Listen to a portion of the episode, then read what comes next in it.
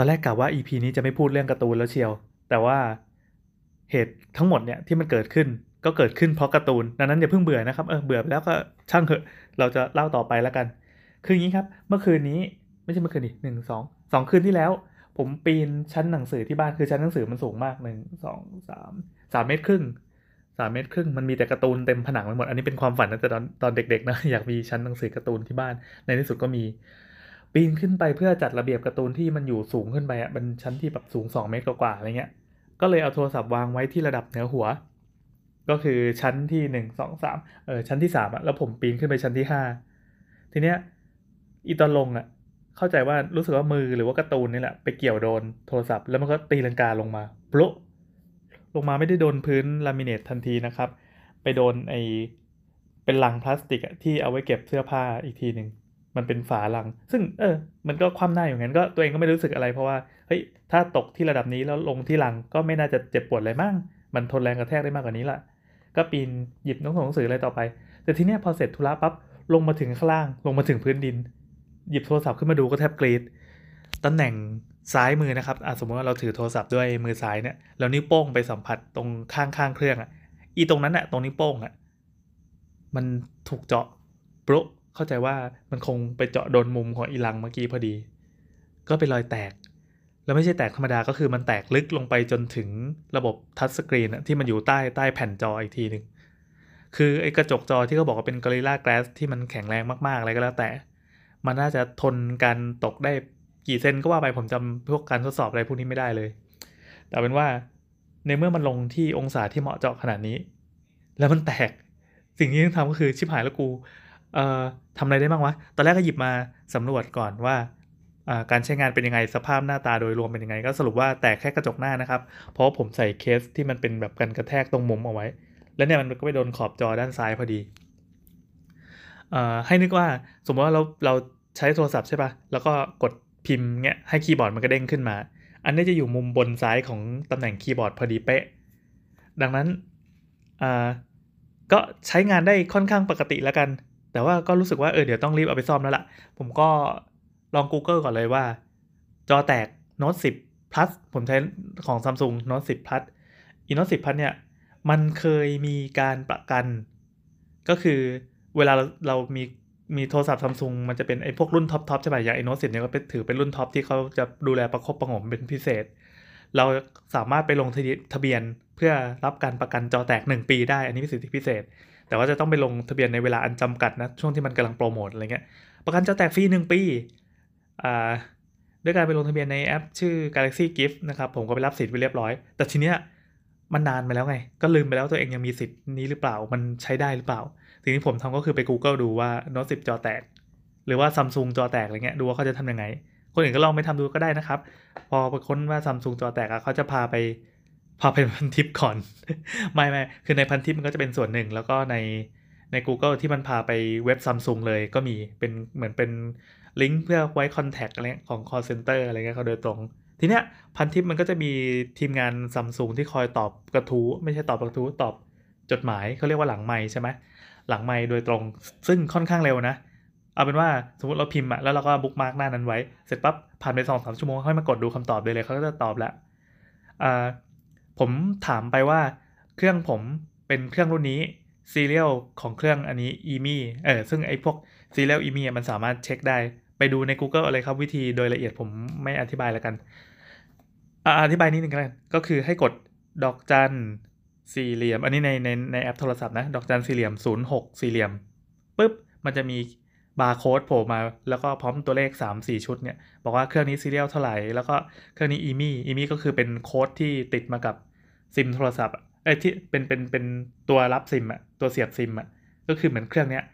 อีมี่ก็คือเป็นหมายเลขประจำเครื่องแล้วกันของของอเครื่องที่สามารถปล่อยสัญญาณมือถือได้เงี้ยอะอีมี่หนึ่งอีมี่สองมันใส่ได้สองซิม ก็เป็นอีมี่สองเบอร์ ก็เป็นรหัสนี้รหัสนี้ ส่งไปให้หลังไมค์แล้วเขาก็ตอบกลับมา อืม ก็บอกว่าเอ่อเนื่องจากว่า call center เราไม่สามารถตอบเรื่องเรื่องการประกันอะไรนี้ได้ ก็รบกวนขอให้ โทรไปเบอร์นี้ ซึ่งเป็นเบอร์ call center ของ Samsung เพื่อถามข้อมูลโดยตรง หรือให้ลิงก์มาลิงก์หนึ่ง ซึ่งมันเป็นลิงก์ที่เป็นเหมือนออนไลน์แชทอะสามารถคุยได้ 24 ชั่วโมงเว้ย เราก็เลยกดลิงก์นั้นไปอะก็ขอบคุณอะไรเข้าไป แล้วก็ไปพอไปกดลิงก์ปั๊บ เราขี้เกียจโทรเพราะว่าโทรมันเป็นเบอร์รู้สึกจะเป็น 1282 มั้ง การโทรเลขสี่หลักมันจะไม่ได้อยู่ในโปรไง พอโทรปั๊บก็จะเสียตังค์ใช่ เราก็เลยเปิดพิมพ์พิมพ์ข้อความแชทเตรียมตัวไว้ก่อนว่า สวัสดีครับผมชื่อนี้นะครับเบอร์โทรเบอร์นี้ แล้วก็เครื่องนี้เป็นงี้อย่างงี้เขาก็กรุณารอคิว ตอนนั้นเป็นประมาณสี่ทุ่มครึ่งหรือห้าทุ่มเลยนี่แหละ เขาก็มีพนักงานอยู่นะ น่าจะอยู่ประจำก็บอกไปอย่างนี้ปุ๊บพิมพ์แล้วกด enter ส่งไว้ก่อน เพื่อเวลาเขากระดุ้งกลับมาแล้วเขาจะได้เอาข้อมูลเราไปใช้เลยเออนั่นแหละเขาก็เอาไปใช้เลยทันที แล้วก็ไปเช็คให้ปรากฏว่าเครื่องผมไม่อยู่ในประกัน เขาตอบมาว่าอย่างนี้อ่าขออภัยครับแบบไม่พบอีมี่ที่คุณแจ้งมาที่อยู่ในระบบ ผมก็อ้าว ผมลงทะเบียนไปใน Galaxy Grip แล้วนะครับ ผมใช้โทรศัพท์รุ่นนี้ อะไรอย่างนี้ก็โวยวายไปนิดนึงตามสิทธิ์ของผู้บริโภคทั่วไป เขาเงียบไปแป๊บหนึ่งแล้วก็เขาก็ตอบกลับมาอาขออภัยค่ะ ประมาณว่าเหมือนไม่แน่ใจว่าเช็คผิดหรืออะไรเปล่า ตอนนี้ขึ้นแล้วค่ะก็อยู่ในระบบประกันนะ พออยู่ในระบบประกันปั๊บก็เราก็ดำเนินการต่อไปเลยว่าเออขอนัดหมายเพื่อเอาไปเข้าไปซ่อมไปเคลมไปเปลี่ยนอะไรเงี้ยก็ถามอันนี้มันเปลี่ยนจอได้เลยไหมก็เปลี่ยนได้ แล้วก็ให้เลือกสาขา ซึ่งผมสะดวกไปฟิวเจอร์รังสิตมันจะเป็นศูนย์บริการซัมซุงที่ฟิวเจอร์รังสิตนะครับจะอยู่ชั้นบนสุด ชั้นบนสุดก็เป็นชั้นที่เขาขายมือถือกันเยอะๆแต่ว่าตอนโควิด ก็จะล้างไปพอสมควรเลย ตอนนี้ก็ร้านก็เริ่มกลับมาเปิดใหม่ละศูนย์บริการนี้ก็อยู่เหมือนเดิมอะพอนัดหมายปั๊บก็อ่าอันนี้เป็นเมื่อวันซืนนะตั้งแต่จอเริ่มตกแตก ทีเนี้ยไอ้รอยแตกอะ่ะมันเป็นรอยแตกที่ไม่ได้ใหญ่มาก มันเป็นรอยเท่ากับ ถ้าเป็น iPhone ก็เป็นปุ่มปุ่มโฮมอะสมัยก่อนนะ มันมีปุ่มโฮมใช่ป่ะปุ๊บ แล้วมันก็มีรอยร้าวกระจายมาข้างนอกนิดนึง ตอนแรกยังไม่รู้สึกอะไร แต่เชื่อเถอะว่าไออาการที่มันแตกแบบนี้มันไม่ใช่สิ่งปกติของอุปกรณ์อิเล็กทรอนิกส์ใช่ไหมมันจะค่อยๆเลวร้ายลงเรื่อยๆ แล้วก็จริง วันแรกไม่เป็นอะไร แต่ตื่นมาวันที่2ปั๊บอาการก็คือผมเสียบชาร์จค้างคืนไปนะ มันกระพริบกระพริบกระพริบกระพริบไอ้ส่วนตั้งแต่ที่บอกว่าเป็น top left อะเป็นบนซ้ายของคีย์บอร์ด ตั้งแต่ตรงนั้นเป็นต้นมา ไล่ลงมาถึงด้านล่างของเครื่อง สีมันหายไปหมดเลย สีของจอคือปกติแล้วอะสัญญาณไฟฟ้ามันจะทำให้เม็ดภาพที่ละเอียดละเอียดเป็นเป็นจุดเล็กๆเนี่ยเอามาเรียงตัวกันจนกลายเป็นภาพบางทีมี RGB มีอะไรก็ว่าไปนะแต่ว่าอันเนี้ยตั้งแต่จุดนั้นเป็นต้นมาตั้งแต่บรรทัดนั้นเป็นต้นมาจนถึงข้างล่างอะมันกลายเป็นสีขาวหมดเลย ก็คือเปิดไฟสว่างจ้าเต็มที่ R100 G100 B100 เต็มที่สว่างจ้า ไม่ว่าจะ ปรับจอให้มืดลงแค่ไหน มันก็จะสว่างจ้าตอนแรกก็ยังกระพริบปุ๊บปุ๊บปุ๊บปุ๊บก็เมียเขาบอกว่าไอ้แบบโทรศัพท์เป็นอะไรไม่รู้กลางคืน เปิดหงายเครื่องมาไงแล้วมันมันอยู่มันแป๊บแป๊บแป๊บแป๊บขึ้นมาเอง ก็ต้องไปจับคว่ำแล้วอาการก็จะหนักขึ้นมาเรื่อยๆ บางครั้งก็เป็นบางครั้งก็ไปเป็นปลดล็อกได้บางไม่ได้บาง จริงๆ มันอาจจะได้ก็คือให้นึกว่าจอมันยังสามารถใช้ได้ปกติ เอ้ยไม่ใช่เครื่องมันสามารถใช้ได้ปกติเพียงแต่จอเราไม่เห็น เราก็ต้องงมเอาเองว่าไอ้ตำแหน่งที่เราเคยกดมันอยู่ที่ไหน ผมฟังพอดแคสต์ผ่าน Spotify ผมพาไปวิ่งมา พาไปวิ่งก็คือเอาโทรศัพท์เนี่ยพาไปวิ่งมา แล้วทีนี้ไอ้ปุ่มคอนโทรลมันอยู่ข้างล่าง ดังนั้นเวลาผมแบบเอ้ยฟัง EP นี้เบื่อๆแล้วแบบกดกดskip ไป 15 วินาทีคือเคยจำตำแหน่งได้ก็จะกดได้ต่อ หรือไม่ก็กด pause กด play หรือไม่ก็กดไอ้ seek bar ที่มันเลื่อนไปว่าเฮ้ยแบบช่วงนี้ไม่สนุกก็ขอข้ามไปฟังอะไรที่มันมันๆดีกว่าอะไรเงี้ยก็จะลำบากหน่อย อันนั้นยังพอไหว แต่สำหรับวันต่อมาก็คือเมื่อวานนี้ มันแย่มากเลยเว้ย มันแย่ขนาดที่ว่าครึ่งหน้าทั้งหมดอะตอนนี้เป็นสีขาวอย่างเดียวเลย เปิดมาว่าไฟสว่างจ้า จ้าจนแบบเฮ้ยจอจะ burn เปล่าวะ ซึ่งจอจะ burn อะไรก็ไม่สำคัญแล้วเพราะเดี๋ยวจะไปเปลี่ยนละ ผมไม่ได้ใส่ฟิล์มกันรอยอะไรเลยนะครับ ใส่เป็นเคสอย่างเดียวเพราะว่าเวลาใส่ฟิล์มกันรอยรู้สึกว่าเขียนแล้วมันไม่สนุก แล้วก็มันจะมีขอบอะไรที่เป็นขอบฟิล์มอะที่ดูรำคาญตาก็เลยไม่ได้ใช้อะไร ก็นี่ครับแลกมาด้วยการจอตกลงมาแล้วก็แตก แต่ว่าไม่เป็นไรเพราะประมาทไงคิดว่าตัวเองอยู่ในประกันอะเล่าต่อ พอถึงวันเนี้ยตอนเช้า ผมก็รู้สึกว่าวันนี้จะเป็นวันที่ตัวเองยังไม่ได้ใช้โทรศัพท์ แต่ถึงกระนั้นก็เถอะผมก็จะมีโน้ต8เครื่องเก่าอยู่ อันนี้ปัจจุบันเป็นโน้ตสินะโน้ต8เครื่องเก่าก็ ทุกวันนี้ก็เอาให้ลูกไปแคส YouTube ขึ้นทีวี ก็ขอยืมลูกว่าเออขอยืมไปวันหนึ่งนะ แล้วก็ไป sign in Google บัญชีของเรา แล้วก็ลงพวกแอปที่เอาไว้ตอบลูกค้า พวกเพจ Manager พวก Facebook Messenger อะไรเงี้ย เอาแค่แบบ เฮ้ยโหมดการงานจะต้องไม่พลาดก่อนจากการโทรศัพท์เสียครั้งนี้ แล้วก็ออกเดินทางไปฟิวเจอร์ ก็ลูกเมียไปด้วย แต่ก็ทั้งสองคนก็แยกย้ายไปซื้ออุปกรณ์ เพื่อเปิดเทอมที่จะมาถึงในอีก 2 วันข้างหน้านี้ ส่วนตัวผมก็ ไปถึงก็ก็พุ่งไปที่ศูนย์ซัมซุงเลยตามเวลานัด แล้วก็ไปแจ้งเลขอะจะเล่าให้ฟังว่าต้องทำอะไรบ้างนะครับ จะบอกว่าศูนย์บริการซัมซุงอะบริการโอเคนะ ได้มาตรฐานคือเราเคยไปมาที่ศูนย์ตรงตรงสีลมอะครับ รู้สึกจะไปมาสองครั้ง ก็รู้สึกว่าเขาก็ก็บริการตามปกติตามศูนย์มาตรฐานทั่วไปอะไม่ได้ไม่ได้แย่ไม่ได้อะไรที่เขาด่ากัน ไม่รู้คือเวลาทำดีคนไม่ค่อยชมนะ แต่เวลาทำแย่คนจะด่า ก็เลย คะแนนรีวิวก็เลยต่ำเตี้ยเลียดิน อย่างอันเนี้ยผมหาก่อนว่ามันอยู่ชั้นอะไรของฟิวเจอร์ก็เพิ่งเพิ่งมารู้ว่าชั้นบนสุดเลยแกก็อ่านรีวิวก่อนเลยใน Google ว่าเฮ้ยมันอยู่ตรงไหน แล้วก็ก็จะต้องทำยังไงเผื่อมีคนที่เจออะไรแบบเรา ปรากฏว่าคะแนนรีวิวมันต่ำมากประมาณ 3 ดาวอะไรเงี้ย แล้วก็ลองดูว่าทำไมเขาถึง 3 ดาว ก็ไปไล่ดูรีวิวที่มันต่ำๆ สรุปว่าไอ้พวกรีวิวอะแม่งเกิดจากมนุษย์นี่แหละที่มาถาม อ่ารุ่นนี้รับซ่อมไหมคะ 1 ดาว ถ้ารุ่นนี้จอแตกทำยังไงคะ1ดาว คือมึงให้ 1 ดาวแล้วมึงไปถามเขาเนี่ยนะ ก็เข้าใจแหละว่ายูเซอร์มันก็มีความไม่รู้เรื่องนะ แต่ว่าทำอย่างเงี้ย ในฐานะที่เราก็เป็นเจ้าของธุรกิจที่พึ่งพาการรีวิวเหมือนกัน ถ้าเกิดว่าใครมารีวิวแย่ๆเนี่ยเราจะแบบโหจะเจ็บปวด ก็เหมือนกับที่เคยเล่าไปก่อนหน้านี้ว่าที่ร้านเราได้รีวิวหนึ่งดาว เออ เนี่ยศูนย์บริการเขาก็จะเจออะไรแบบเนี้ย มาถามแต่ว่ามึงให้ดาวเดียว อะไรเงี้ยเพื่ออะไร มีคำถามเออมีมีไม่ใช่คำถาม มีรีวิวอันหนึ่งที่เข้ามาถามว่า iPhone จอแตกซ่อมได้ไหมคะ มึงมาถามซัมซุงแล้วก็ให้หนึ่งดาวแน่นอน อะ ไม่เป็นไร เราก็เลยเข้าไปถึงปั๊บ แล้วก็ไปกดแอลกอฮอล์เรียบร้อยเขาก็อะขอหมายเลขที่เรานัดไว้ทางออนไลน์เขาจะของเราจะอยู่ในโหมดที่เรียกว่า pre booking อะก็คือนัดออนไลน์ไว้ล่วงหน้าแล้วไม่ใช่แบบ walk in เข้ามาแล้วมาแจ้งอาการตรงนั้น ซึ่ง การนัดหมายล่วงหน้าเนี่ยข้อดีของมันก็คือ เราไม่ต้องรอคิว ข้อดีอย่างก็คือเราสามารถเช็คอะไรได้ว่าเฮ้ยอะไรเขามาเมื่อไหร่ แล้วก็ ถ้ามาแล้วเขาจะสะดวกนัดหมายอะไรเรายังไงเขาจะ SMS มาบอกเราก่อน ในที่นี้ก็คือตามนั้น เราก็นัดเป็นวันนี้ตอนเช้าก็ไปถึงปั๊บเขาก็ให้บัตรคิวมา แล้วก็ยังไม่ทันจะหยิบบัตรคิว ก็คือเขาก็เรียกแล้ว ก็ไปถึงพนักงานก็จะะถามชื่อข้อมูล ทีเนี้ย มันมีปัญหาอยู่อย่างหนึ่งเว้ยก็คือเขาบอกว่าการเปลี่ยนจอเนี่ยก็เปลี่ยนฟรีนะครับเพราะว่ายังอยู่ในประกันเขาก็เช็คอะไรเรียบร้อยแล้วแล้วทำคุณยังเป็นเขาเรียกว่าคนที่ใช้โทรศัพท์รุ่น top อะมันจะมีเหมือนกันการประคบประงมเป็นพิเศษจากซัมซุงด้วยเออจะเป็นพวก Galaxy S หรือว่า Galaxy Note อะเขาเรียกว่า butler อะไรสักอย่างอันนี้ไม่แน่ใจนะอะทีเนี้ยพอถึงมือเจ้าหน้าที่ปั๊บเราก็เซ็นเอกสาร มันมีเอกสารข้อหนึ่งที่ผมค่อนข้างไม่พอใจตั้งแต่ตอนที่เอาคอมไปซ่อมละตั้งแต่ตอนที่เอาคอมไปซ่อมอันนั้นคือเป็นฝั่งของฝั่ง Apple นะ ซึ่งของฝั่งซัมซุงก็เหมือนกัน คือเขาจะขอรหัสผ่านเรา ซึ่งอันนี้จริงๆไม่ควรให้เลยเว้ย แต่ว่าเราก็ไม่สามารถ reset เครื่องก่อนที่จะไปส่งได้เพราะเราเราก็เซ็ตอะไรนี่ไว้เต็มไปหมดเลย ทีนี้ก็ต้องมานั่งweight ละ เราก็บอกพนักงานว่าแบบเออผมขอไม่ให้ได้ไหมครับ ตัวรหัสผ่านเนี่ยเพราะว่าคือมันสำคัญมันเป็น pattern ในการปลดล็อกเครื่องอะไรเงี้ยเขาเขาบอกว่า แน่ใจนะคะคือถ้าไม่ให้อะเขาจะไม่สามารถ QC เครื่องให้เราได้ ซึ่งอืมแม่งก็ต้องต้องวัดกันตรงนั้นแล้วอะไอ้เราจะแบบเอองั้นผมขอเอาเครื่องมาเพื่อล้างเครื่อง reset ทุกอย่างให้กลายเป็นศูนย์มันบวกลบแม่งไหวเปล่าวะ เราต้องมานั่งลงทุกอย่างใหม่หมด แล้วก็ข้อมูลที่คือเราซิงค์ไว้ทุกอย่างแหละ แต่ว่าที่สำคัญมันคือมันมีพวกข้อมูลธนาคาร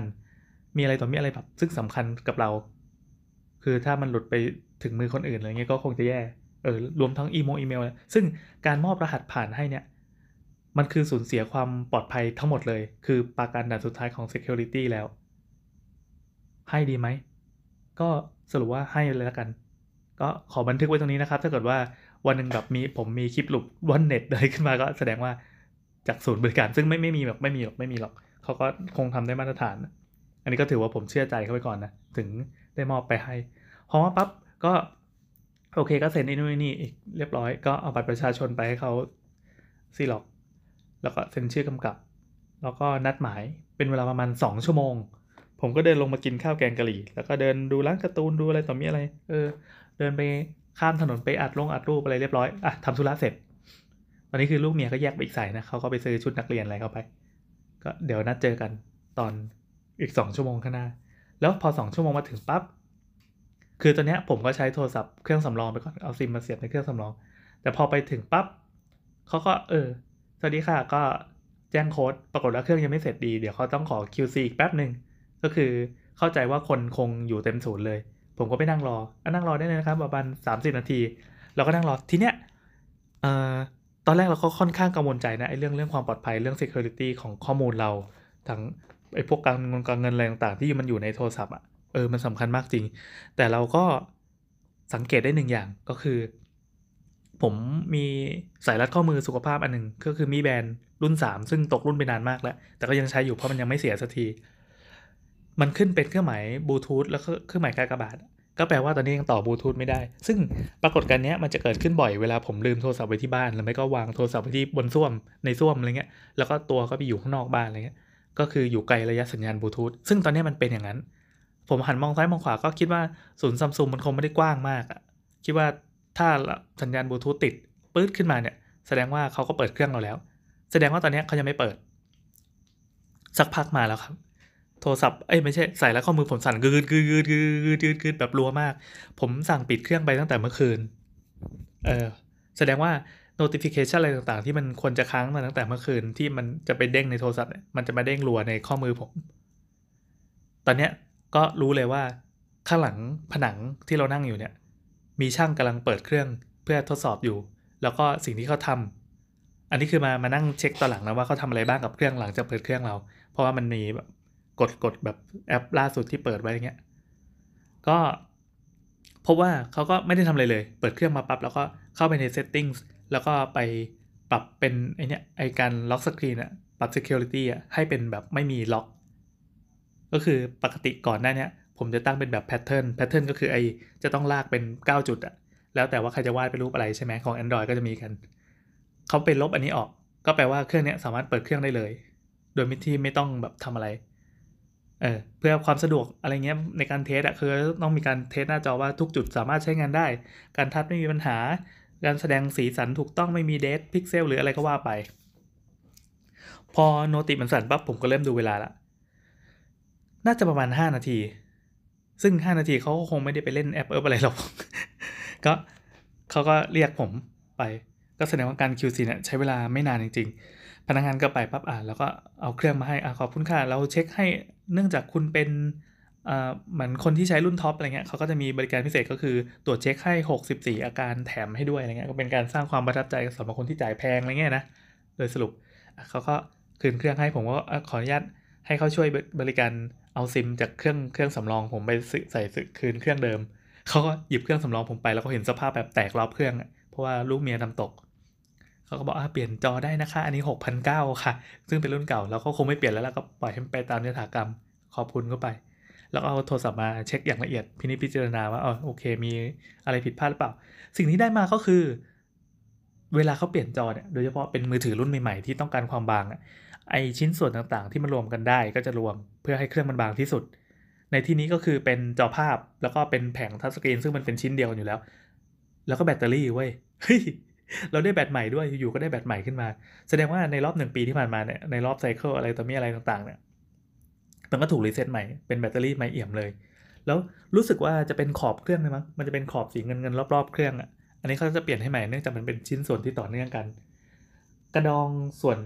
ด้านนอกทั้งหมดที่เป็นส่วนหลังก็คือก็คือของเดิมเนาะกล้องก็เป็นกล้องเดิม แต่ส่วนครึ่งหน้าทั้งหมดรวมถึงแบตเนี่ยได้ของใหม่ อันนี้โคตรกำไรเลย แล้วประกันของผมหมดเดือนหน้าพอดี ดังนั้นการตกครั้งนี้จึงเป็นการตกที่คุ้มค่ามาก ถ้าเกิดว่าผมจะทำเพื่อเอาประกันก็คือแบบหาอะไรไปเตาะมันอะไรเงี้ยแต่นี้มันคือมันตกลงมาเองโดยธรรมชาตินะด้วยความเผลอเลอสะเพร่าของตัวเอง ก็ได้ว่า เออได้ได้ของใหม่แล้วแหละแล้วผมก็เริ่มเช็คว่าเออเมื่อกี้ช่างเข้าไปทำอะไรบ้างด้วยความแบบเป็นพวก เป็นห่วง Security ส่วนตัวก็ดันมอบ แต่ก็ดันมอบรหัสไปให้เขานะอพอเช็คปับ๊บซึ่งซึ่งอันนี้วิธีเช็คก็ลองไปหาใน Google นะครับ ถ้าคนที่แบบเป็นด้านเทคนิคนิดนึงก็จะรู้ว่าวิธีการดูการกระทำเบื้องก่อนหน้านี้มันจะทำอะไรบ้าง Google Google อะไรเช็คได้หมดก็สรุปว่าเครื่องก็แฮปปี้ดีได้เครื่องใหม่มา แล้วก็ตอนนี้สภาพไม่เอี่ยมเนียบนิ่งแล้วผมก็ใช้เครื่องนี้อัดเสียงอยู่ไม่รู้ว่าเสียงดีหรือเสียงแย่ไง มันอาจจะแบบเสียงแย่ก็ได้นะ แต่ที่แน่ๆคือต่อไปนี้จะต้องระวังละเพราะตอนนี้ไม่มีประกันแล้วถึงแม้จะเริ่มนับหนึ่งใหม่ก็ตาม อืม ก็เหมือนชีวิตของเรานี่แหละครับ สวัสดีครับ